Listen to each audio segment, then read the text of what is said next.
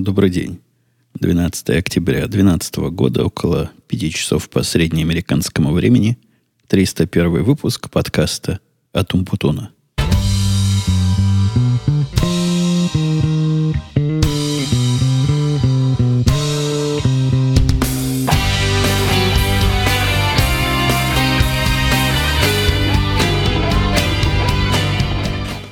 У нас с вами две проблемы. Не, не дураки и дороги, две другие проблемы. Первая проблема, что из-за того, что в последний раз, в прошлый раз, в крайний раз, как говорят, особо суеверно из моих слушателей, так вот наш крайний раз был юбилейный. А это означает, что все комментарии, которые там в большинстве были, это комментарии с поздравлениями. Они, несомненно, приятные, и, несомненно, я их ценю. И я люблю, когда меня холят и лелеют, и любят. Но кто же этого не любит, когда его любят? Но есть side effect от такой большой любви, а именно смысловых тем там в комментариях прям не густо. Это проблема номер один. Такая условная, но проблема. Проблема номер два. Я совершенно поздно, очень поздно, ну, непростительно поздно, и совершенно забыл, что надо темы собирать. И начал их собирать задержкой, вот буквально пару дней назад. Не сколько собирать, сколько записывать – в результате я практически пришел в наш с вами эфир абсолютно не готов.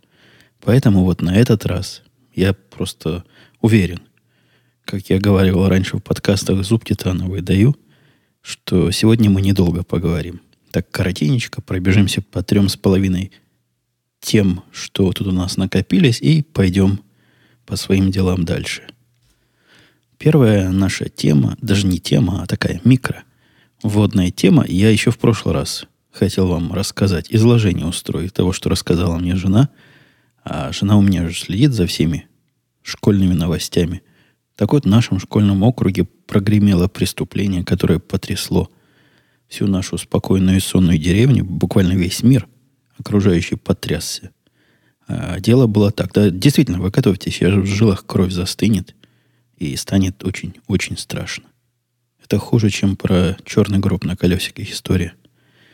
Так вот, возле нашей школы, в той самой средней школе, то есть низкая бывает, средняя бывает, высокая, в средней в этой школе, где наша дочка как раз начала учиться, вот в этом году произошло не, неописуемое, не входящее ни в чей мозг.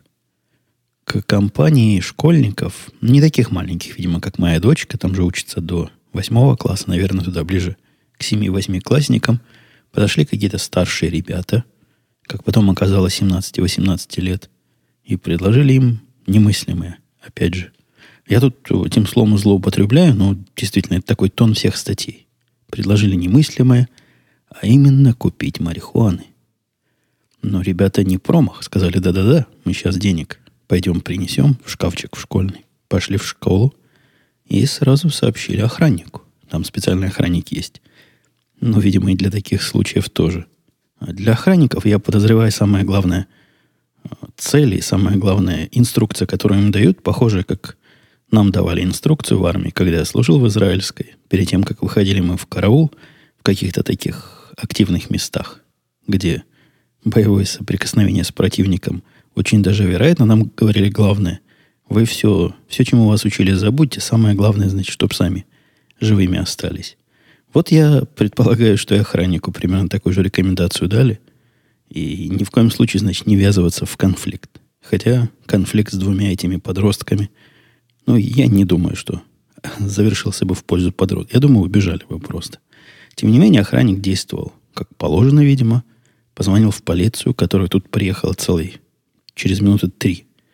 Целая кавалькада кавалерии – заблокировали все входы-выходы, все улицы и, в общем, начали вооруженно брать этих страшных торговцев марихуаной. Может, полиция наша засиделась. Ну, наверное, скучно ей. Немного такого экшен происходит вокруг. Может, действительно, это серьезная вещь. Я не, не издеваюсь и не, не посмеюсь. Может быть, действительно возле школы, когда продают, это что-то такое странное. Хотя, а где ее еще продавать, эту самую марихуану?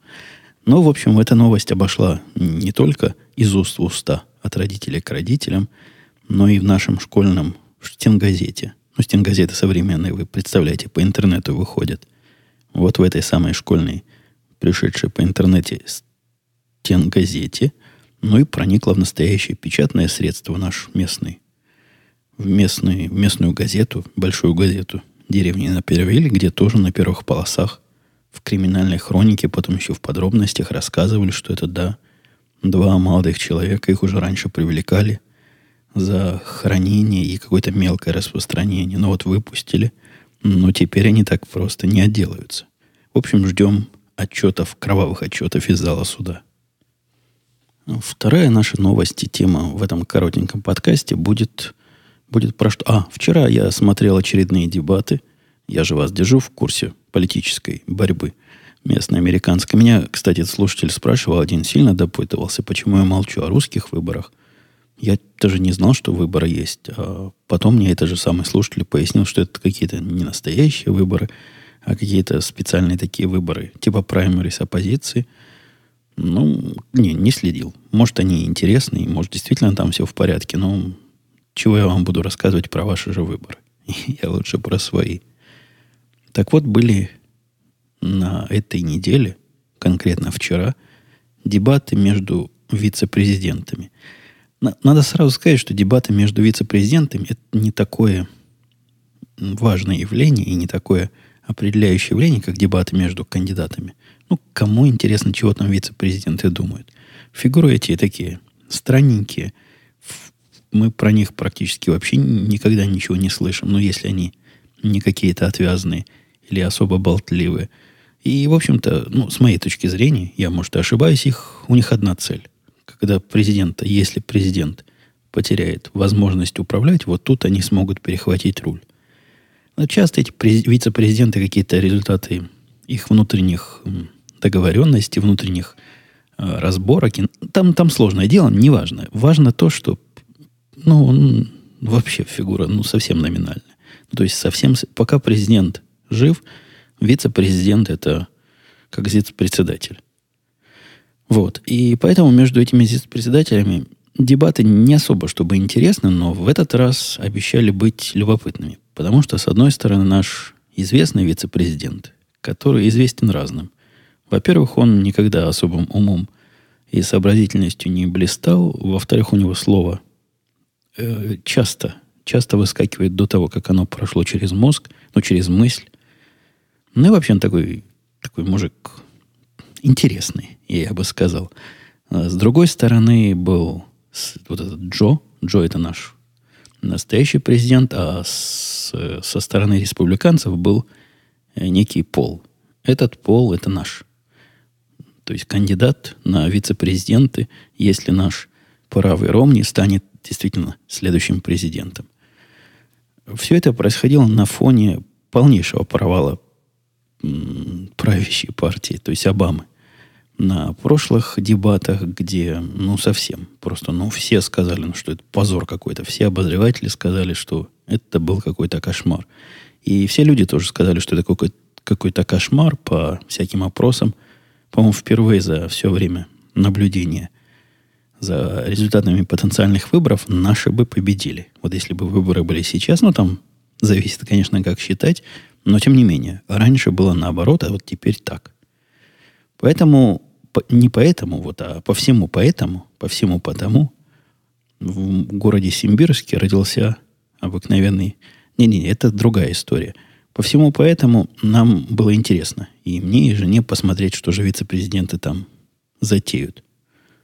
Скажу вам сразу, зрелище было при противнейшее, при неприятнейшее – да, я по, по сути выступления я должен сказать, что по очкам и да, с, не с нокаутом, нет, но по очкам и с несколькими нокдаунами наверняка победили наши противники.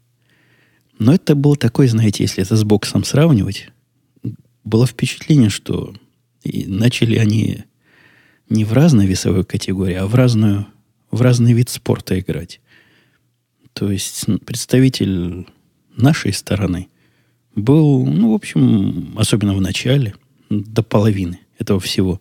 Да, в общем-то, и до конца, ладно, чего там.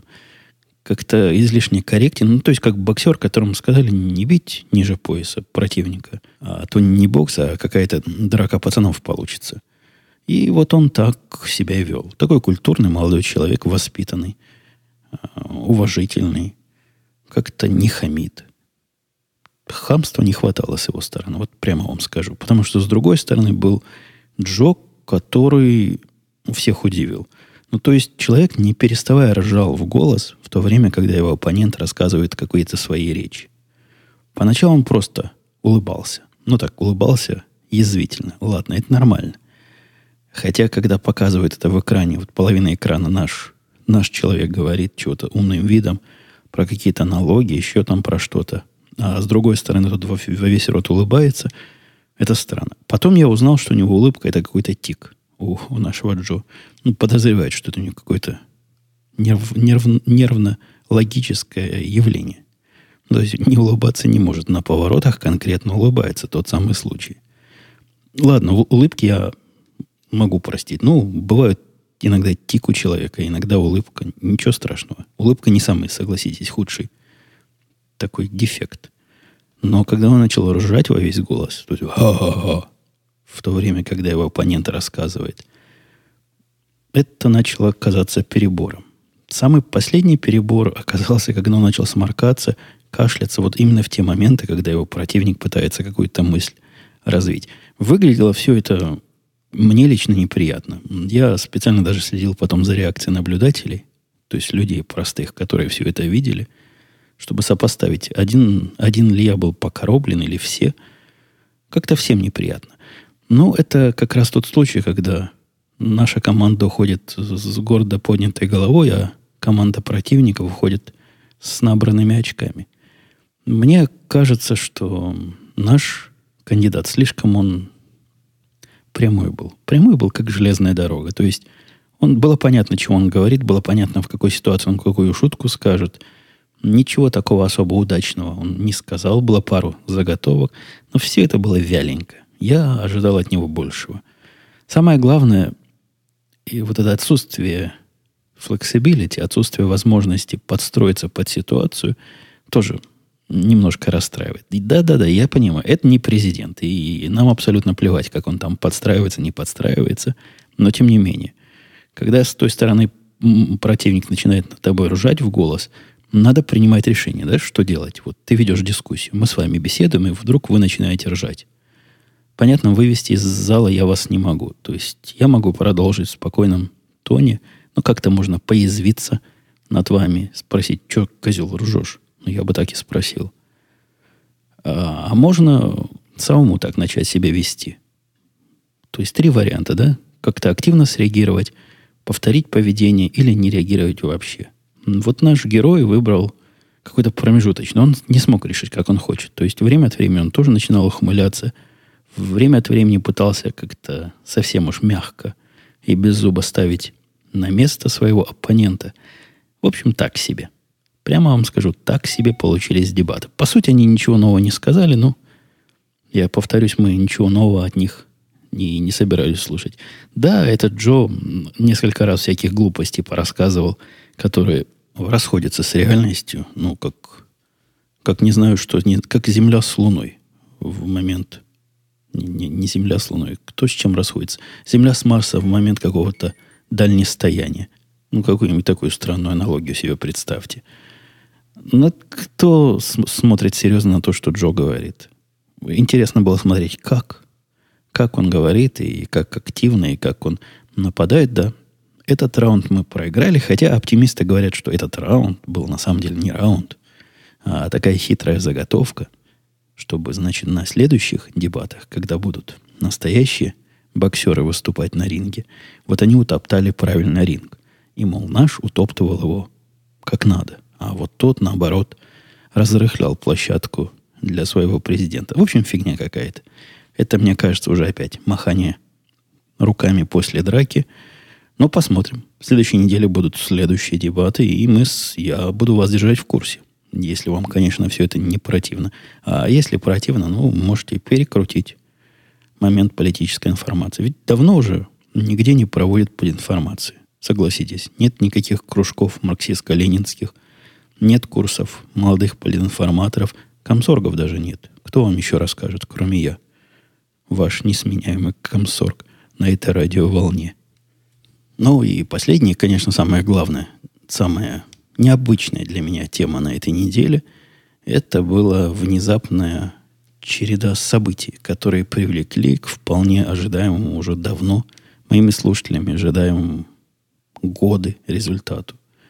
В далекие-далекие давние годы я начал разговор о том, что необходимо просто для самоуспокоения и чувства внутренней безопасности и иметь возможность защитить себя, семью и живущих с нами котов и кошек в случае необходимости.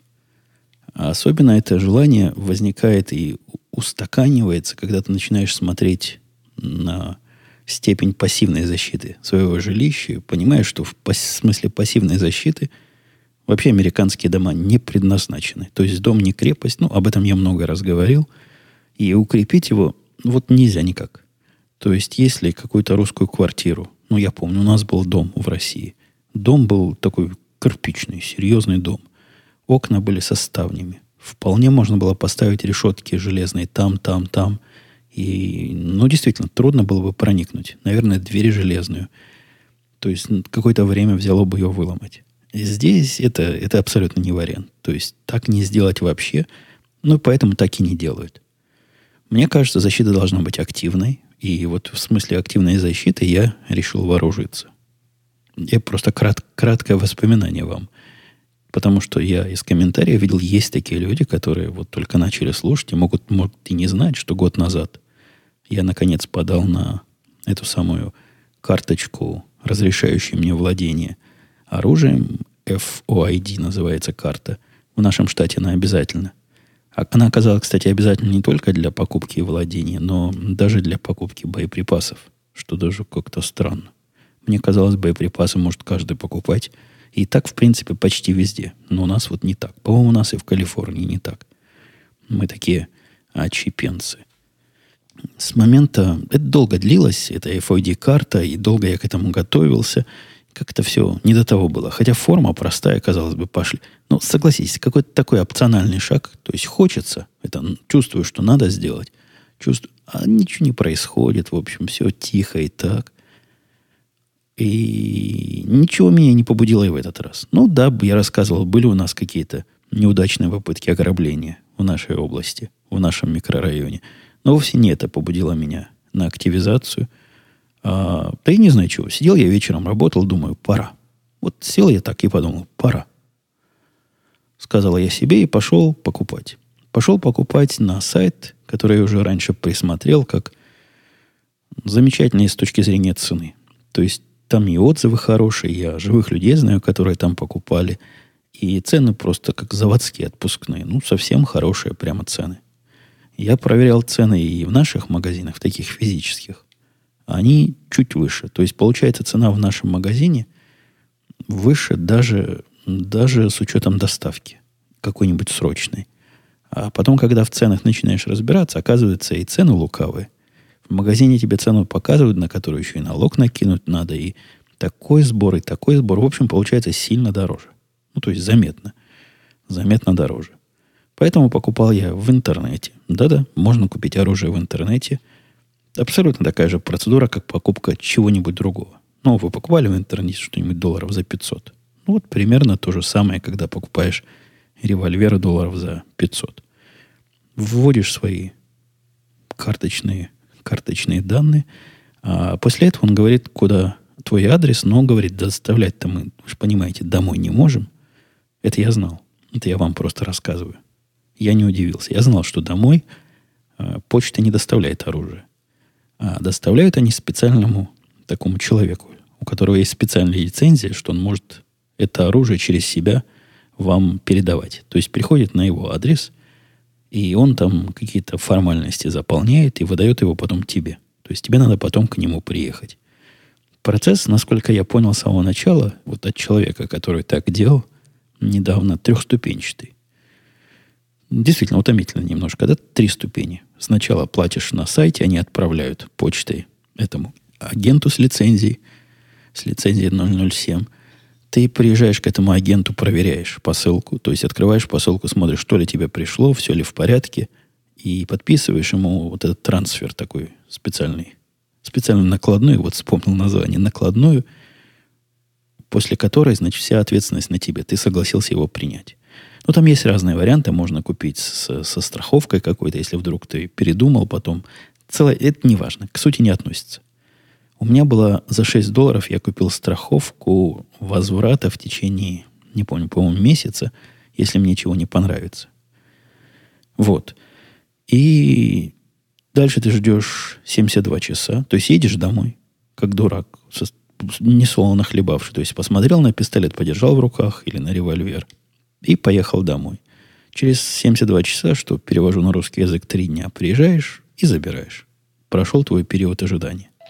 Ну вот я так и сделал. В списке, в списке там можно было выбрать, какому агенту послать. Я выбрал ну, по признаку территориальной близости к себе, с одной стороны. С другой стороны, по отзывам, там сайт такой продвинутый. Ну, как минимум, с точки зрения функциональности. С точки зрения внешнего вида он типичный такой сайт, где мужики с пистолетами тусуются. А с точки зрения функциональности, да, там можно посмотреть обзоры чего угодно, и товаров, и услуг, и, собственно, вот этих э, лицензионных дилеров, лицензионных перевозчиков, пере, передатчиков. В общем, одного самого близкого к себе я не выбрал, потому что отзывов было мало, и, по-моему, один даже отрицательный был. Выбрал второго по расстоянию к себе, на расстоянии он 5 миль. От меня находится, была масса отзывов, все были положительные, и цена за его услуги была такая средняя, как у всех – то есть там обычно, обычно 20 долларов стоит, но бывают некие особые агенты, которые почему-то берут 40 долларов за свои услуги. Этот был, как все, 20 долларов, близко, хороший отзыв. В общем, я его выбрал. Собственно, и все. Сайт мне понравился. Покупать просто удовольствие. Не хуже, чем на Амазоне. Процесс простой, прямолинейный. И нет никакой разницы. То ли ты оружие покупаешь, то ли, то ли компьютер – то есть, как на Амазоне покупаешь компьютеры, так здесь покупаешь пистолеты, револьверы. Наверное, и пулеметы можно с автоматами купить. Ну да, там есть всякая специфика. Например, некоторые товары проверяют ты в Калифорнии или нет, и не посылают в Калифорнию. Там у них свои всякие заморочки. С... И, я толком не знаю, но знаю, что, например, по-моему, больше 10 патронов в магазине не может быть. И что-то такое. Какие-то такие ограничения. Да, я, я все о процессе говорю. А, собственно, выбор мой оказался шестизарядный э, револьвер двойного действия. По-моему, так это double action а двойного действия. Двой, двойное это не значит, что у него два действия подряд выполняется. Это значит, у него два разных режима работы. Двухрежимный револьвер, как, собственно, они все современные есть, двухрежимные, который может стрелять как по-ковбойски, взводя курок перед каждым выстрелом, либо просто нажимая на курок, не взводя его. Разница Возможно, вам, как нормальному человеку, кажется, собственно, это, это зачем? Зачем такая разница? Зачем заводить, если можно не взводить? Но когда нажимаешь просто на курок и тянешь его до конца, вот такой автоматический режим, усилия там серьезные, не знаю, несколько килограмм на курок надо приложить. Но этот вот страдает, видимо, точность, пока не приучишься. Но зато все просто. Нажимаешь, стреляешь, нажимаешь, стреляешь. Взводишь, так сказать, пальцем указательным эту самую пружину, которая молоточек потом ударит по чему надо ударить.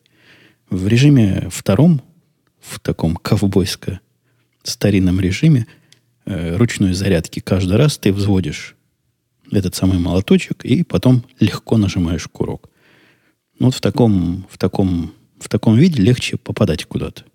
То есть я видел на стрельбищах, когда люди э, так стреляют, если им надо далеко стрельнуть и попасть во что-то мелкое, что далеко, ну, вот они из револьверов только так и, и пытаются, чтобы мягенько было.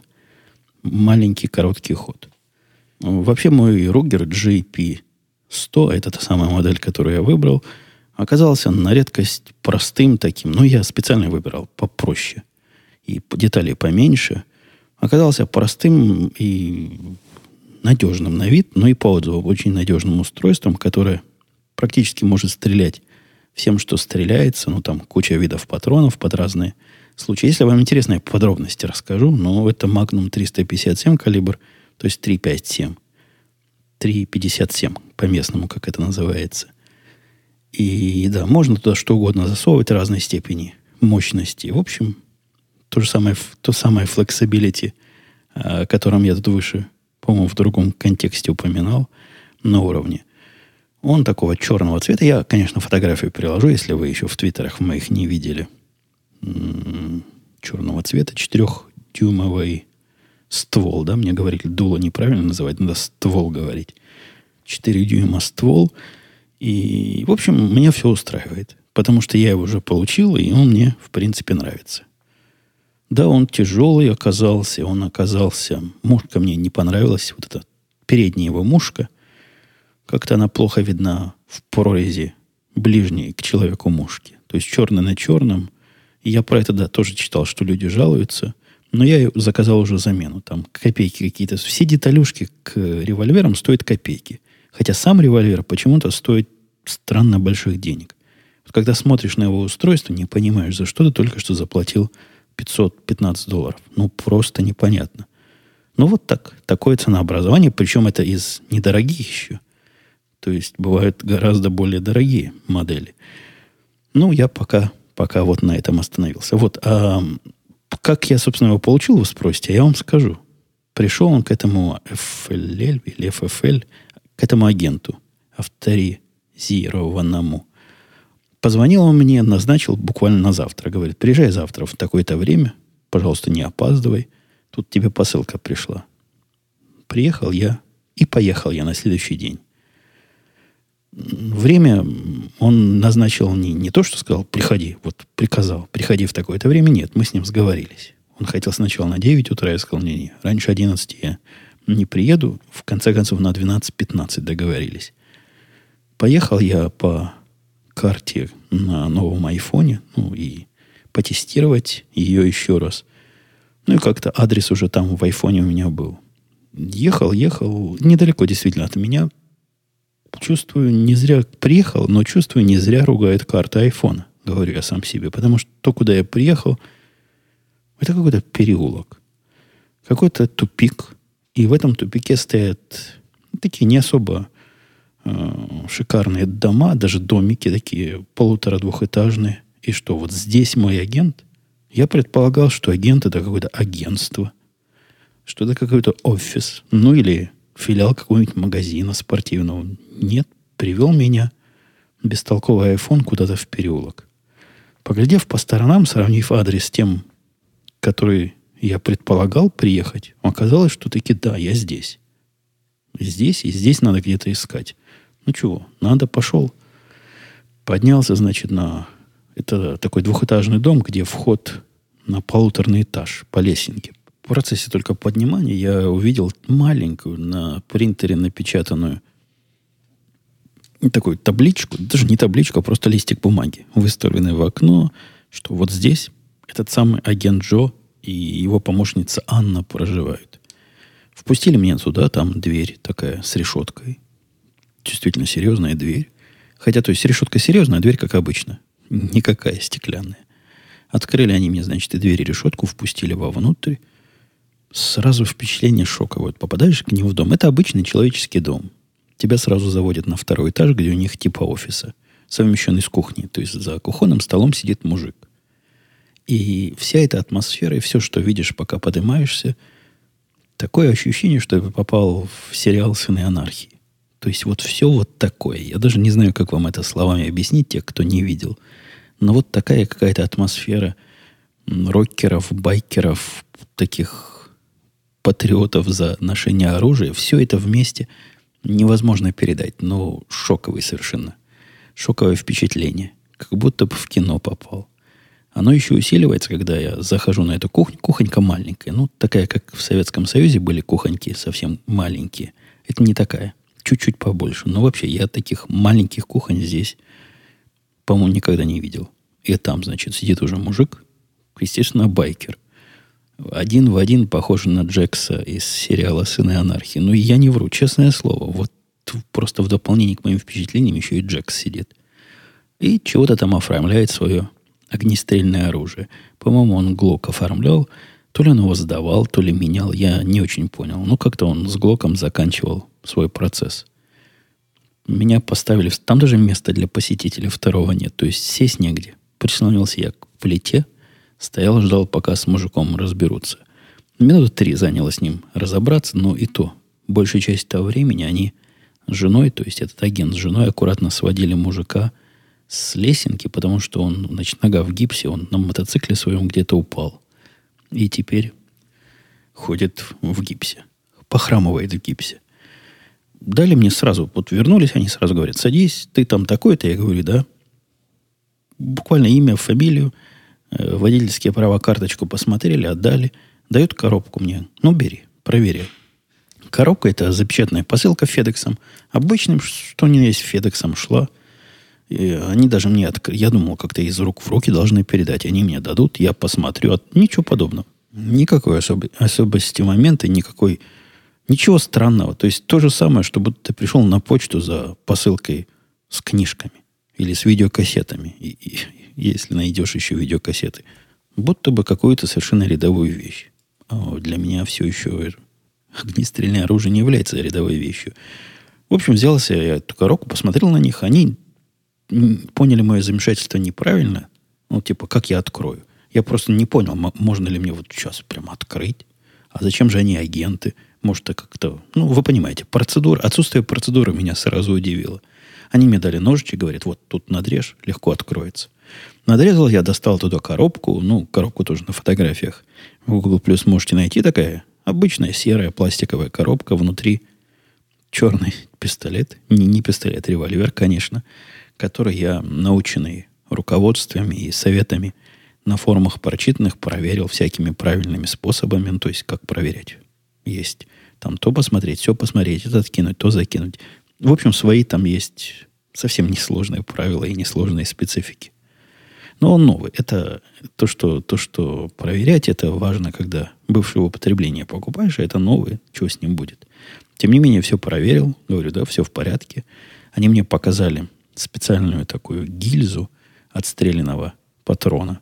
Оказывается, вместе с пистолетом она прилагается. Ну, чтобы баллистическую экспертизу можно было э, сравнить с чем-то, если у тебя пистолет украли или револьвер, а патрон, значит, остался – стрелянная гильза, точнее, осталась. Ее надо в каком-то отдельном месте хранить. Такой ID для потерянного оружия. В общем, ничего больше в коробке нет. То есть лежит револьвер, такой собранный, к стрельбе не готовый, потому что без патронов. Лежит замок специальный для блокирования этого револьвера. Он сделан так, что его можно просунуть в барабан и в закрытом состоянии, да и в открытом. В общем, ни в каком состоянии, если замок туда вставлен – револьвером воспользоваться нельзя. Нажать эту собачку нельзя. Ну, барабан закрыть нельзя. Замок мешает. Он здоровый и железный. Э, и все, по-моему. Больше ничего. Ну, инструкция была. Руководство по эксплуатации. У них к руководству по эксплуатации какое-то повышенное, повышенный почет.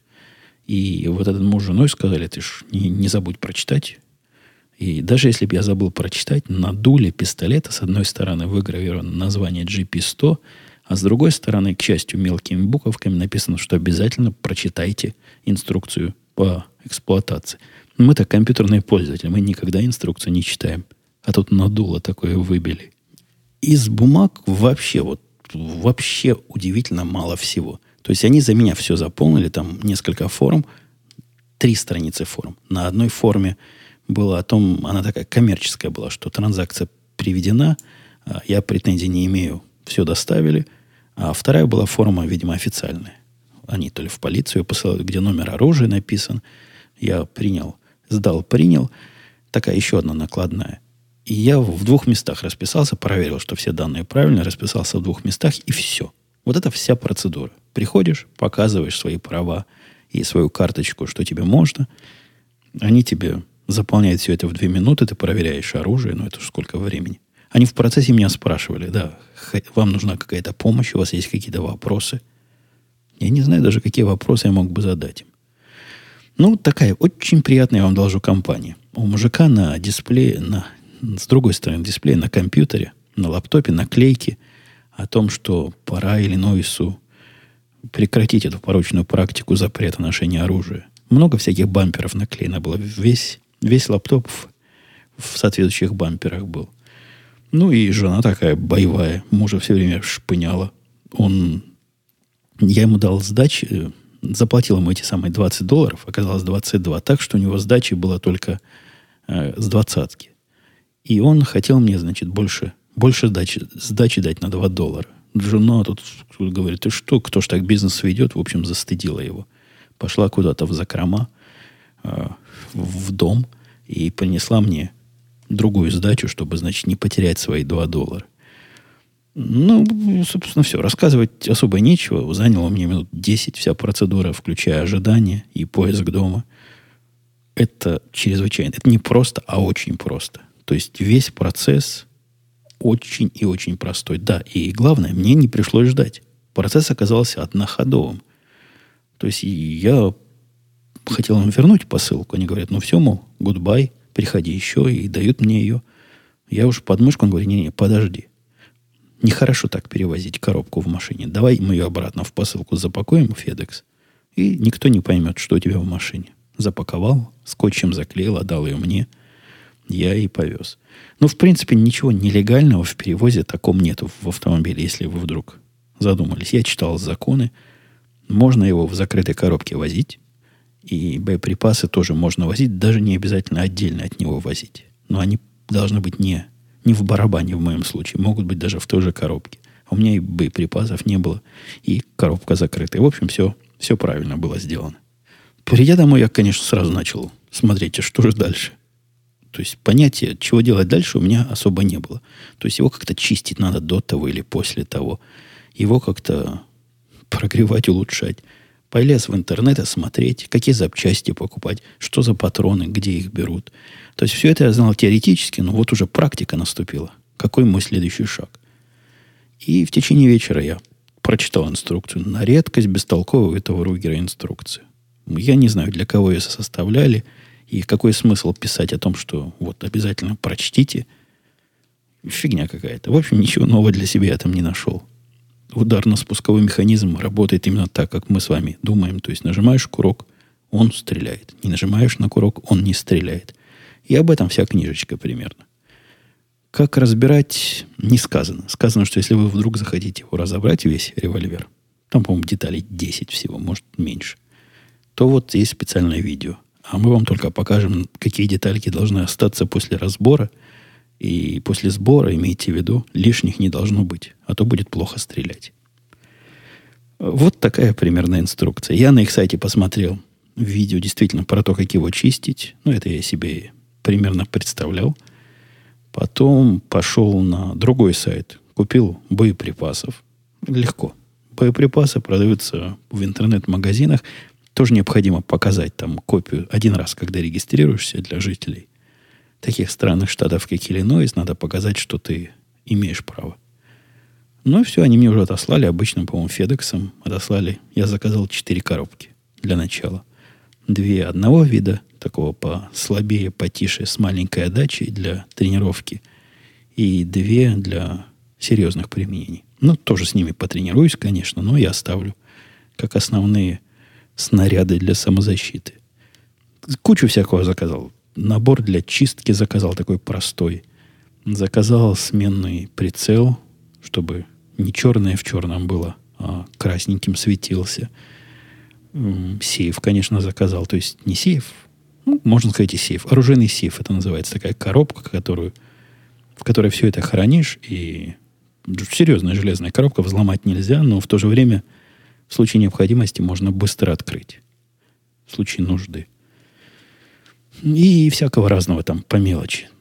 Все эти траты мелкие, ну, кроме сейфа. Сейф, по-моему, долларов 90 стоит, а все остальное такое впечатление, что покупаешь детали к американской машине. То есть какие-то детали железные, их много, а все это стоит копейки. Не знаю, так ли это к импортным пистолетам, револьверам, но и расходные материалы, и всякие улучшения недороги. Ну, что вы представляли, можно купить, например, тысячу патронов.